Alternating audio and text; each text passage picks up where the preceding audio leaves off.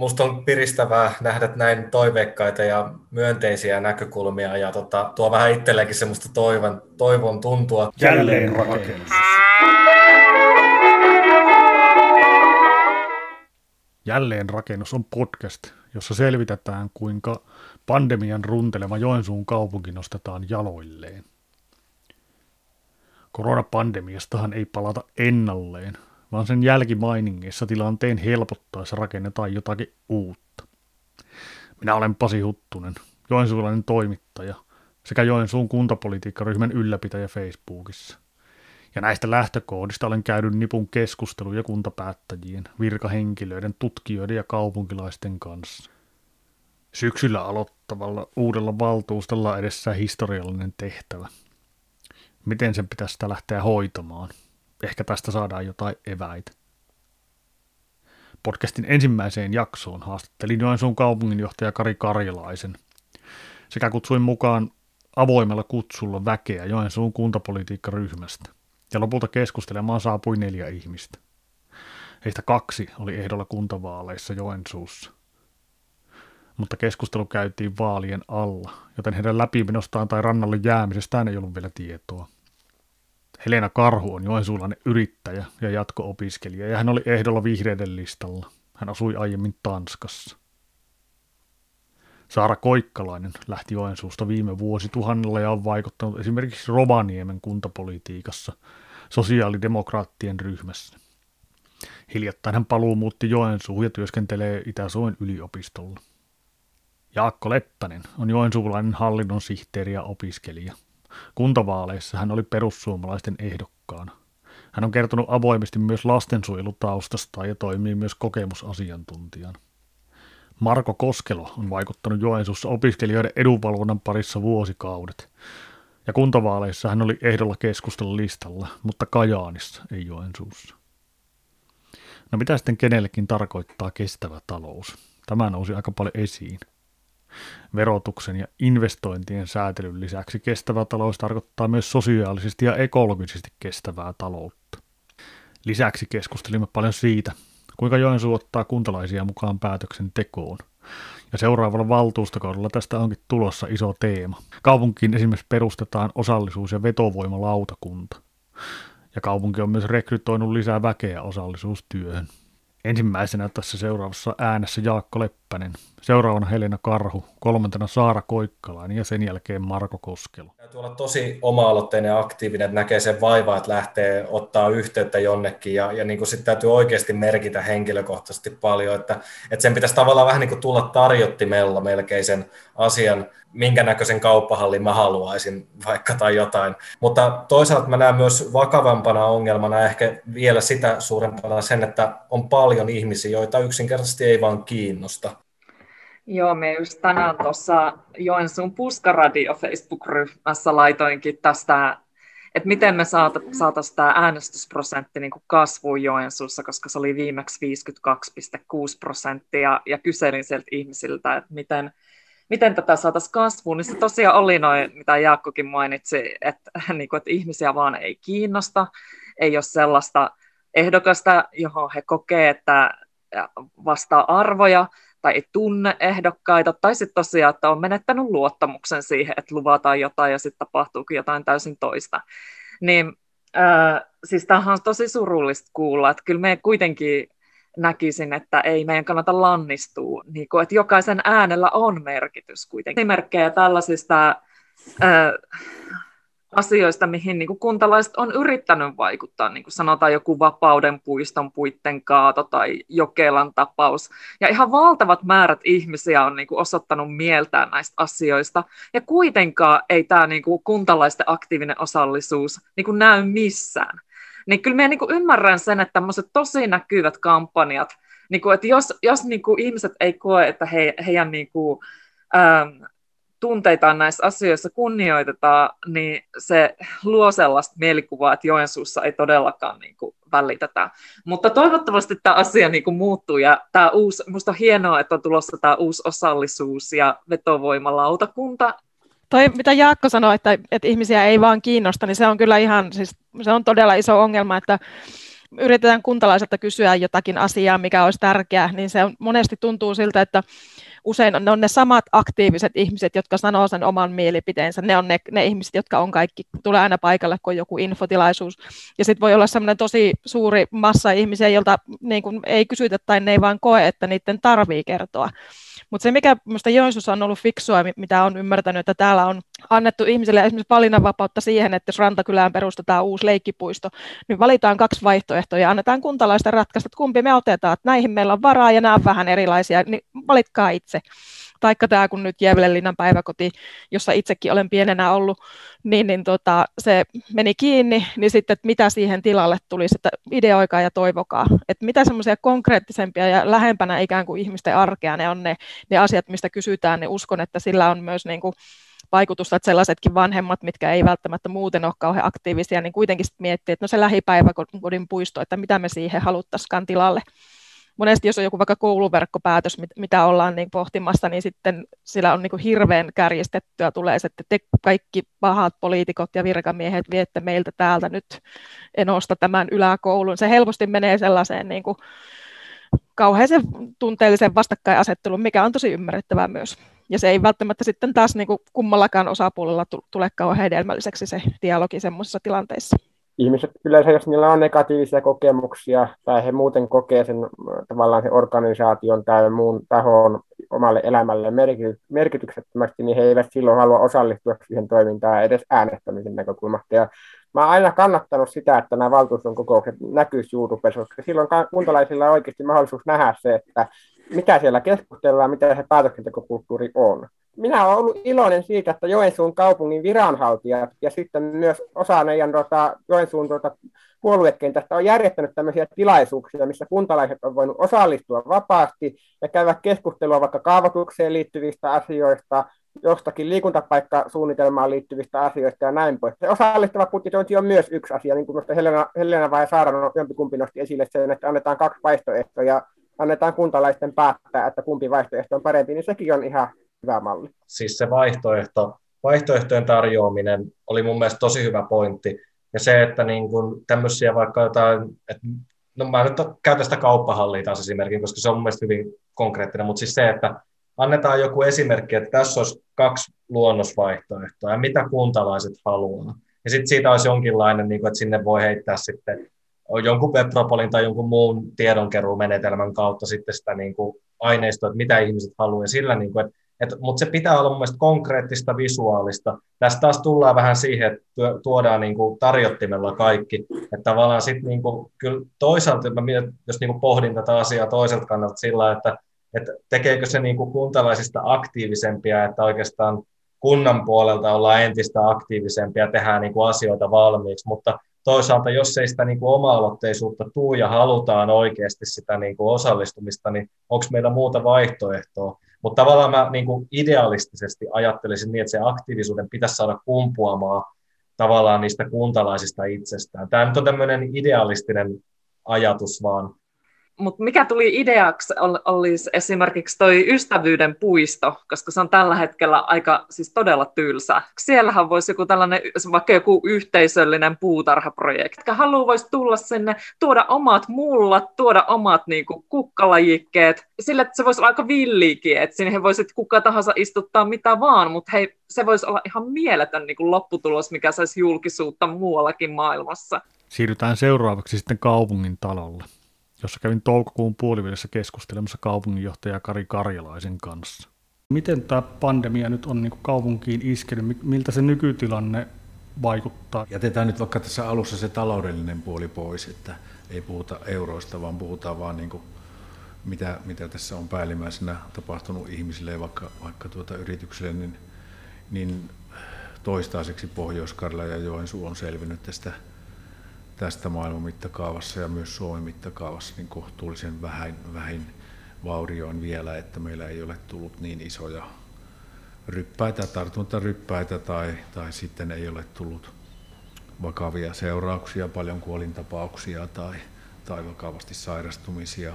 Mutta totta kai sitten nämä poikkeusolot sinällään, kaikki nämä, mitkä, mitä on täytynyt tehdä, että tartuntamäärät pidettäisiin tällä tasolla, kun noin Joensuussa on onnistuttu pitämään, niin niin siitä on aiheutunut tosi paljon poikkeustiloja. Kansalaisille on jouduttu kansalaisten toimintaa rajoittamaan ja, ja esimerkiksi vaikka nyt kouluja, kouluja etäopetukseen ja kaikkea tällaista, millä on ollut isoja vaikutuksia kaiken ikäisiin kansalaisiin. Ja se on sitten se, se, on sitten se minkä seurauksia ja jälkiäkin varmaan sitten tulevaisuus näyttää, että miten paljon joudutaan paikkaamaan tulevina vuosina. Ja se on ehkä se suurin kuvio. Jotkut jopa niin kuin haaveilee sen niin kuin megatrendin kääntymisestä, mutta ne, että niin kuin jotenkin kaupungistuminen hidastuisi ja muuta, niin miten arvelette tämän suhteen? Minä tota, ihan mieluusti uskoisin, että monipaikkaisuus tai jopa, jopa maaseudulle muutto lisääntyisi ja, ja, ja sitten tämä kahden, kahden, kahden toimipaikan, eli, eli olisi vapaa-asunnolta enemmän mahdollista tehdä töitä ja, ja sekoittaa tätä, tätä asumista. Mutta valitettavasti vain tämä kaupungistuminen on sellainen globaali megatrendi, että se ei kyllä helpolla käänny. Varmasti, varmasti tämmöinen niin kuin yleistyy, että, että etätöitä tehdään ja, ja ei tarvitse olla sillä samalla paikkakunnalla, missä työpaikka sijaitsee, mutta minun on vaikea uskoa, että se niin kovasti sitten vaikuttaa, että meillä, meillä tuota, niin kaupungistuminen pysähtyisi, mutta esimerkiksi otetaan nyt vaikka pohjois esimerkiksi, niin meidän tulevaisuus on sen varassa, että me saadaan tuolta uusiutuvia luonnonvaroja ja biomassaa hyödynnettyä ja se tarvitsee tekijänsä siellä haja-asutusalueella ja toivon mukaan tässä sitten saadaan esimerkiksi vaikka puolisotyöpaikkoja niin, että sieltä maaseudulta sitten molempien ei tarvitse olla sillä, siellä tuota alkutuotannossa tai, tai sillä ketjun alkupäässä, vaan siellä voidaan niin kuin tehdä, tehdä töitä myös sitten etätyönä. No miten sitten se talous? Kuinka karuja aikoja tässä on sitten odotettavissa? No siinä onkin sitten kovempi juttu, kun puhutaan nyt ensin vaikka julkisesta sektorista, niin jo ennen koronaa meillä oli tämä kestävyysvaje, eli julkinen sektori, sektori kuluttaa niin paljon veroverojen kautta kansallisomaisuutta ja työvoimaa ja kaikkea sitä, että, että se kantokyky ei riitä, varsinkin kun tulevaisuudessa syntyvyys on, syntyvät ikäluokat on pienempiä, poi, työelämästä poistuvat. Ja, ja se oli jo meillä ennen. Kunnat elivät jo koronaa ennen kaksi edellistä vuotta, vuotta taloudellisesti aika haasteellisessa tilanteessa, ja tämä ei ainakaan sitä kestävyysvajetta ja kuntien epätasa, talouden epätasapainoa parantanut, mutta, mutta nyt täytyy muistaa se, että valtio on velkarahalla kuntia auttanut ja, ja runsaskätisesti sen verran, kun on tarvinnut, ja kiitos siitä, ja on tukenut myös elinkeinoelämää. Ja nyt tulee sitten se maksun aika, ja viime vuosi, vuosi 2020, meni hyvin näiden koronatukien takia, ja, ja tuota, sitten tämä kuluva vuosi 2021 sitten myös se menee kohtuullisen hyvin, mutta vuonna 2022 sitten, eli ensi vuonna, kun valtio ei enää voi tukea yrityksiä eikä myöskään kuntia edenevissä määrin, siinä määrin kuin tähän saakka, niin tulee sitten ensimmäinen totinen paikka. Ja sitten jos tämä hyvinvointiuudistus tai sote-uudistus, millä nimellä sitä kutsutaankin, jos eduskunta siitä tekee päätöksen kuluvana vuonna ensi kesänä, niin se tarkoittaa, että vuonna 2023 sitten muuttuu todella radikaalisti talous ja esimerkiksi Joensuun veroprosentti putoaa 20,5 jonnekin 7, reiluun 7 prosenttiin, koska ne sote-kulut menee valtiolle ja, ja sitten meillä on pienemmällä budjetilla toimittava, mutta se tarkoittaa, että meidän investointikuviot on, on pienemmät ja, ja nyt todellakin, kun tässä on näin monta isoa, isoa, isoa historiallista muutosta tapahtumassa, on tämä koronan talous, vaikutus ja sitten tämä sote-hyvinvointiuudistus, uudistus, niin eihän ne kansalaiset tiedä, mistä tässä on kyse, kun kaikki muuttuu. Ja tuota, tulevat vuodet tulee kuntataloudessa olemaan haasteellisia ja elinkeinoelämä näyttäisi nyt sitten rahoituslaitosten ennusteiden mukaan, pankkien ennusteiden mukaan kohtuullisen hyvältä, että jos nyt sitä kahta prosenttia kasvaa tulevina vuosina, niin ettei sieltä tule sitten vielä lisää kuormaa ja lisää työttömiä, joita nyt kuitenkin tässä tuli. Ja jos globaali tilanne nyt ei tuon sotaisammaksi äidy, ja suurvaltapolitiikka, Kiinat ja Amerikat ja Eurooppakin siinä mukana, niin tässä kuitenkin sitten saatetaan vähän vähemmällä selvitä kuin miltä se näytti vielä vuosi sitten. Niin mitkä siinä on nyt semmoisia seikkoja, jotka ratkaisee sen, että niin kuin meneekö asiat hyvin vai huonosti? No mitenkä ensinnäkin tämä globaali globaali tilanne, että, että saadaanko ympäri maapalloa pandemiana toimi, pyörivä korona nyt aisoihin. No sitten toinen on tämä, että kuinka maapallon eri osat, maan osat nousevat koronasta taloudellisesti ja, ja, ja ihan kansalaisten tasoilla. No kolmas asia on totta kai sitten tämä maailmantasoinen rauha ja siihen liittyvä sitten, jos rauha saadaan pidettyä ja, ja suunnilleen nämä kauppasodat, niin kuin, ettei niitä lietsota lisää, niin sittenhän on kaikki edellytykset sille, että, että teollisuus ja tuotanto ja elinkeinoelämä sitten voisi paremmin ja Eurooppa ja Suomikin siinä mukana sitten menestyisi. Että se alkuajan hyvä henki, mikä oli maailmanlaajuinen, että toisia autetaan, niin se tässä nyt koko ajan murenee ja näyttääpä tuo tekevä valtakunnan tasollakin sitä ihan eduskuntaa myöten, että se hyvä hypetys siitä sitten hävisi ja sitä tarvittaisiin vieläkin sitten kaikilla tasoilla, että ei tätä ole vielä selätetty tätä mitään näistä edellä mainitusta vaikutuksista, mitä tuossa toin esille. Meillä pitää olla investointeihinkin rahaa, että me on nyt rakennettu 60 miljoonalla tässä viime vuodet ja kestävä taso Joensuulla on 30 miljoonaa euroa, joka sekin on ihan kelpo taso. Ja jos sen pystymme pitämään, niin meidän pitää pikkusen niitä haaveitamme vähennellä. Eli meillä on seuraavalle valtuustokaudelle koulu- ja päiväkotiverkoissa vielä rakentamista ja, ja silti on niin kuin sanotaanko, että kansalaisilla ja päätöksentekijöillä ja, ja meillä toimijoilla on haaveita liikunta- ja kulttuurihankkeiden aikatauluttamiseen. Siellä on jäähalle ja uimahalli ja kulttuurimusiikkitaloa ynnä muuta, ja, ja ne pitää sitten osata viisaasti ajoittaa. Mutta monenlaista tässä on uudella valtuustolla, että ilman koronaakin olisi ollut haastava valtuustokausi. Näettekö uhkana, uhkana tämän, niin kun, kun populismi tuntuu olevan kuitenkin taas nouseva ilmiö aika vahvasti, just tuon päätöksentekokyvyn suhteen? Tuota, en minä halua sitä tuolla tavalla pelätä. Kuntien se liikkumavaraa on niin pieni, aika hyvin säänneltyä, että et tuota, minä kuitenkin niin kuin luotan siihen, että oli sillä vallassa kuka hyvänsä, niin, niin kuin sillä vastuullisen päätöksentekoon ihan kaikki pyrkivät.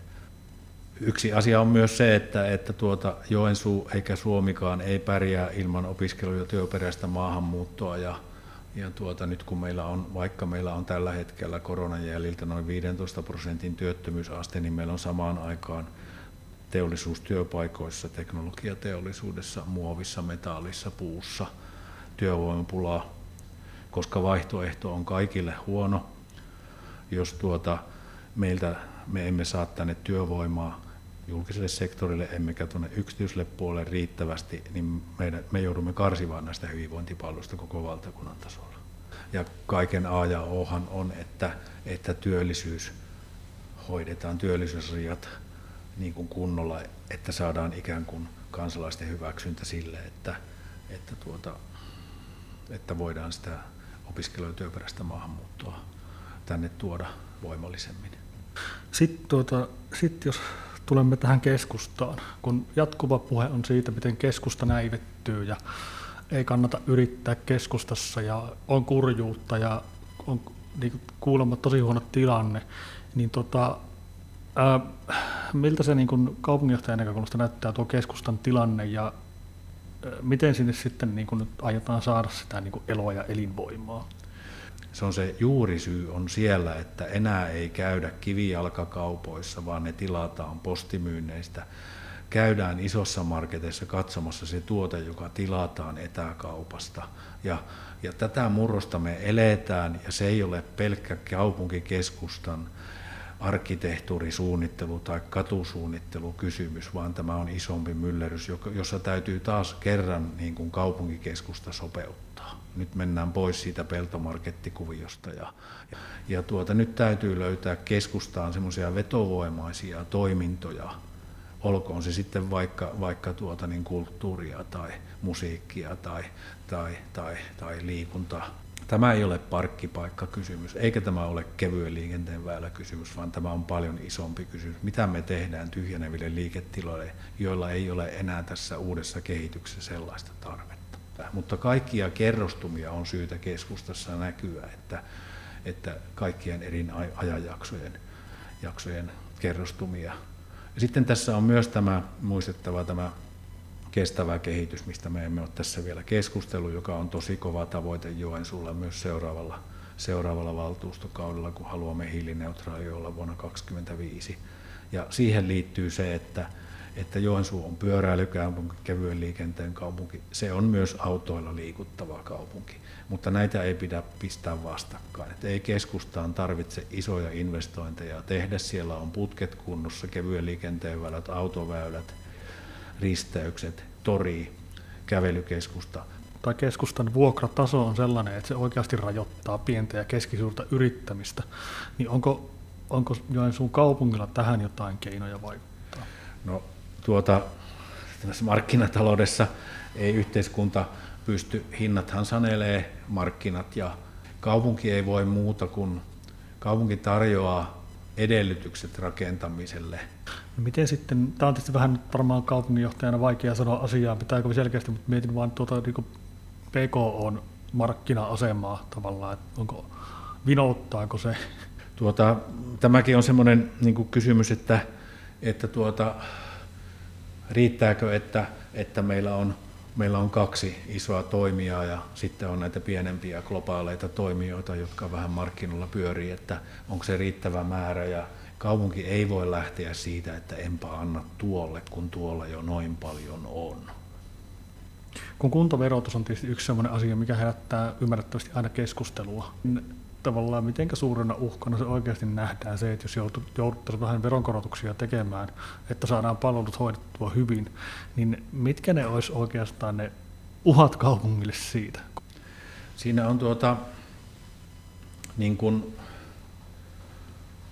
tämä kokonaisverotus on tietysti yksi asia, miten meitä verotetaan polttoaineostossa tai, tai tuota, ravintolalaskussa tai että monenko kertaa veroja maksetaan ja, ja, ja valtionveroa ja yhteisöveroa ja arvonlisäveroa ja, ja kaikkia näitä verotuksia, polttoaineveroja ja, ja, ja kunnallisvero on yksi niistä ja kiinteistövero toinen, mikä on niin kunta-alueella. Niin että nämä on ne meidän elementit ja, ja sitä kokonaisveroastettahan tässä niin kuin täytyy kaikkien miettiä.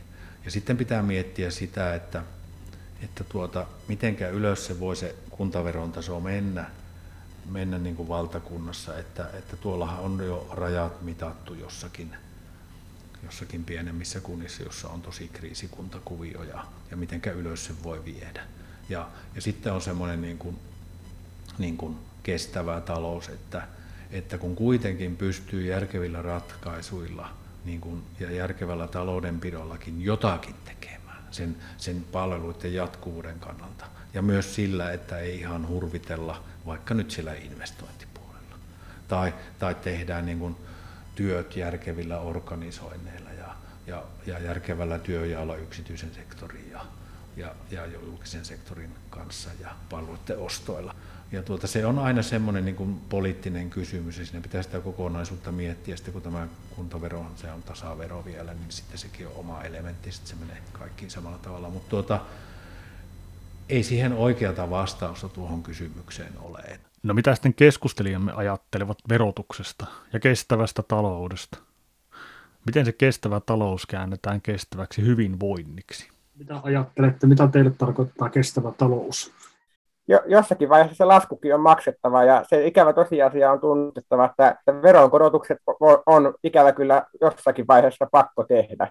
Että me ei voida, jos me lähdetään siihen pisteeseen, että me halutaan pitää palvelut monipuolisina, niin jos me lähdetään sille linjalle, että lähdetään jostakin leikkaamaan, leikkaamaan, niin se sitten herää siihen kysymykseen, että mikä on, mikä on tärkeä palvelu ja mikä ei. Ja luottamushenkilöiden pitäisi olla enemmän vahvuutta tehdä myös niitä päätöksiä, että me voidaan säilyttää semmoisia taloudellisia päätöksiä, millä me voidaan säilyttää nämä meidän kunnan tarjoamat palvelut monipuolisina. Ja silloin ne veronkorotukset on se vaihtoehto, mitä on käytettävä, koska se kuitenkin lähtökohtaisesti kohtelee kaikkia kuntalaisia ta- tasapuolisesti. Voin ihan tota, viitata kuntalakiin, missä sanotaan, että että tota, taloussuunnitelman on oltava tasapainossa tai ylijäämäinen. En nyt lue koko lakia läpi, mutta siis niin kuin mun mielestä toi on aika ykselitteinen Eli joko tasapainossa tai ylijäämäinen, ja jos on alijäämäinen, niin pitää olla aika selvät sävelet, miten se katetaan. Veroasiaa, niin tota, se on tietysti just näitä arvovalintoja ja sopimuksia, niin kuin mihin sitten kompromissilla tai enemmistöllä päädytään, mutta mä itse edustan sitä sektoria tai ääntä, että mä en näkisi kuntaveron nostoa kovin niin kuin toivottavana ratkaisuna. Ensinnäkin Pohjois-Karjalassa Joensuussa työttömyysaste on jo hankala. Se ei varmaan hirveästi niin kuin rohkaise tai innosta, olisi sitten pienikin veronkorotus, niin kuitenkaan työllistymään. Ja se, että kyllä se työllisyys ja sen kautta saadut tulot on niin kuin ensiarvoisen niin kuin tavoiteltava ja tärkeä. Tämä on niin kuin krooninen ongelma, tämä työttömyys. Ja mulle ei mitään ihmelääkettä siihen ole, mutta kyllä siihen täytyy kaikista eniten jotenkin satsata, että se perusta sille, että, että tänne saadaan sitä työtä ja yrittäjyyttä, niin pitäisi olla niin kuin kunnossa. Ja korkea verotus ei nosta sen houkuttelevuutta, ei sen enempää työn kuin yrittämisenkään mun mielestä. Ja sen takia tulee se ikävän ihmisen rooli tässä, että sitten joutuu tekemään niitä leikkausesityksiä. Ja, ja sitten totta kai saa niin kuin kaikenmoista arvostelua niskaansa, että ketä, kenen, kenen niin kuin palaa kakusta mä haluan lähteä niin kuin karsimaan. Ja totta kai kukaan ei halua luopua omasta, ja se tässä asetelmassa mua niin kuin vaivaa vähän, että, että kun puhutaan solidaarisuudesta, vaikka se on hyvin semmoinen vakiintunut sosiaalidemokraattien ö, retorinen sana, verotusasioissakin voi vedota mun mielestä solidaarisuuteen siinä mielessä, että, että ihan samalla tavalla solidaarisuuden nimissä mun mielestä voidaan myös ajatella, että veroja ei välttämättä kannata nostaa. Solidaarisuuden nimissä me voidaan myös niin kuin tehdä niitä uhrauksia niistä juuri omista etuuksista. Kaikki ei vaan on mahdotonta politiikassa pitää tyytyväisenä. Mä olen jotenkin tämän asian joutunut itselleni hyväksymään, että, että jo, joku aina pahoittaa mielensä ja näin se vaan valitettavasti on.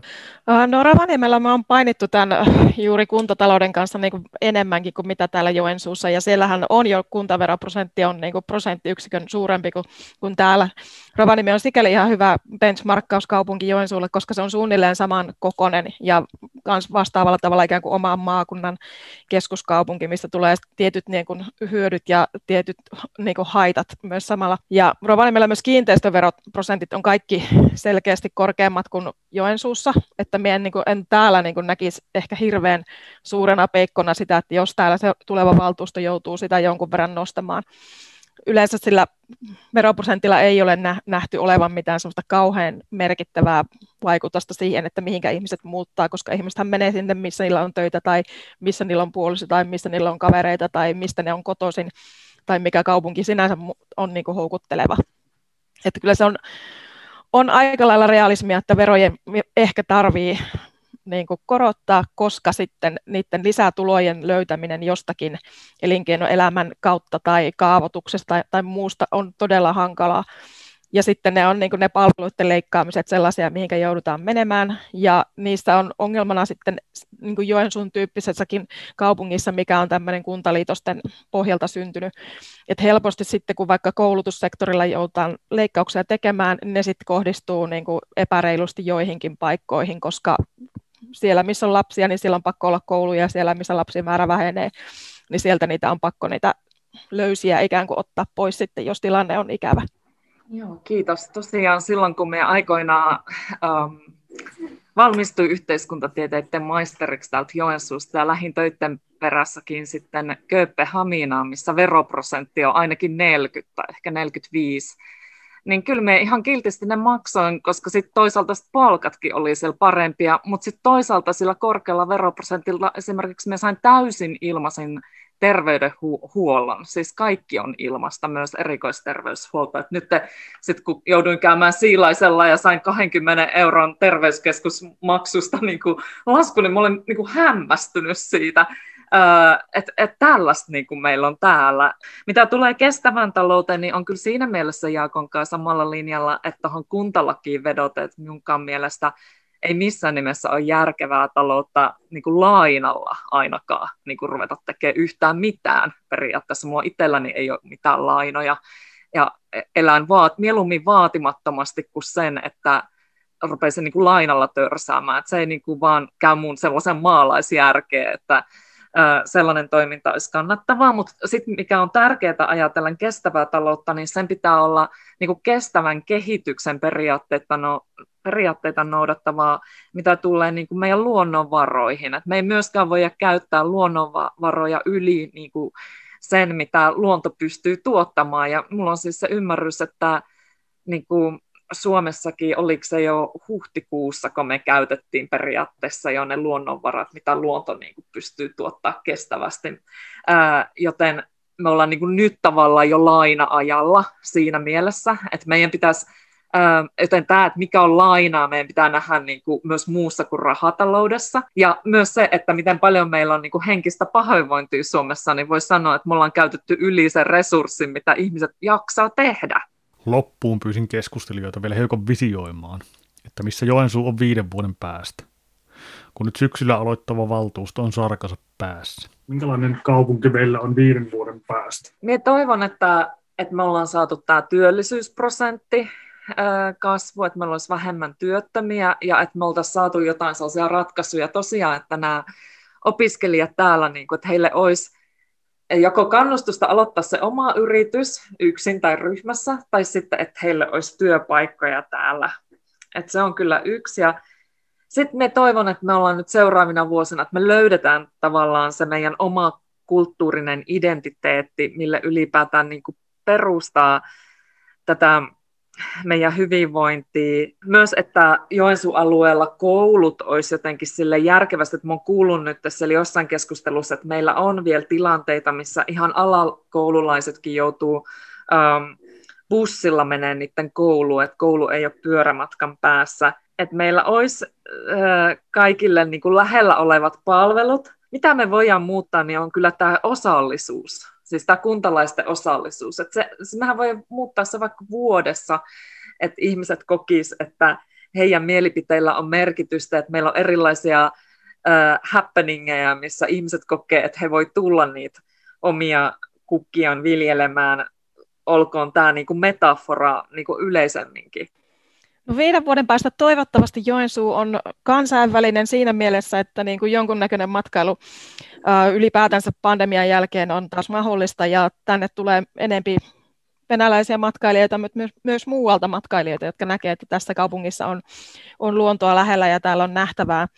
Ja lisäksi me toivoisin, että viiden vuoden päästä tämä nyt opittu etätyön kulttuuri myös avaisi muualla Suomessa olevia työpaikkoja ikään kuin Joensuussa asuville ihmisille musta on piristävää nähdä näin toiveikkaita ja myönteisiä näkökulmia ja tota, tuo vähän itselläkin semmoista toivon, toivon tuntua.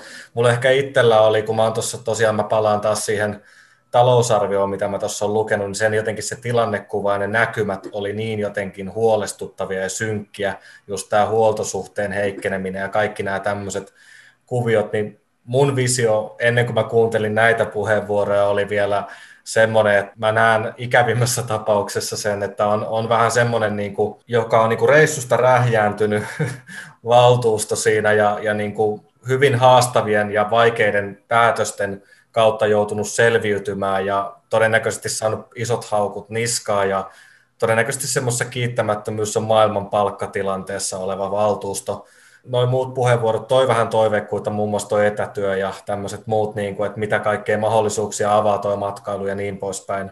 Mutta kyllä mä näen, että vaikeita asioita on edessä ja, ja varmasti siinä tulee paljon hikeä ja kyyneliä ja palaa paljon tupakkaa ja näin.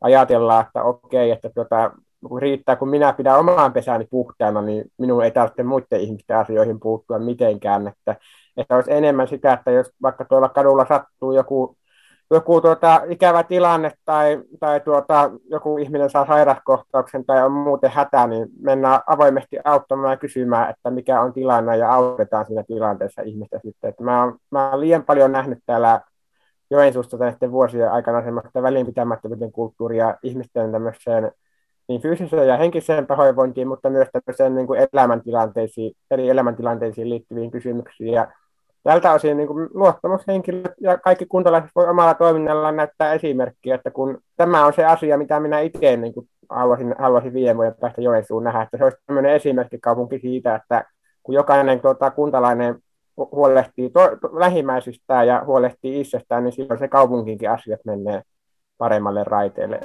Tämän podcastin on suunnitellut, äänittänyt ja editoidut Karjalan Heilille Pasi Huttunen. Sen mahdollistaa journalistisen kulttuurin edistämissäätiö Jokes.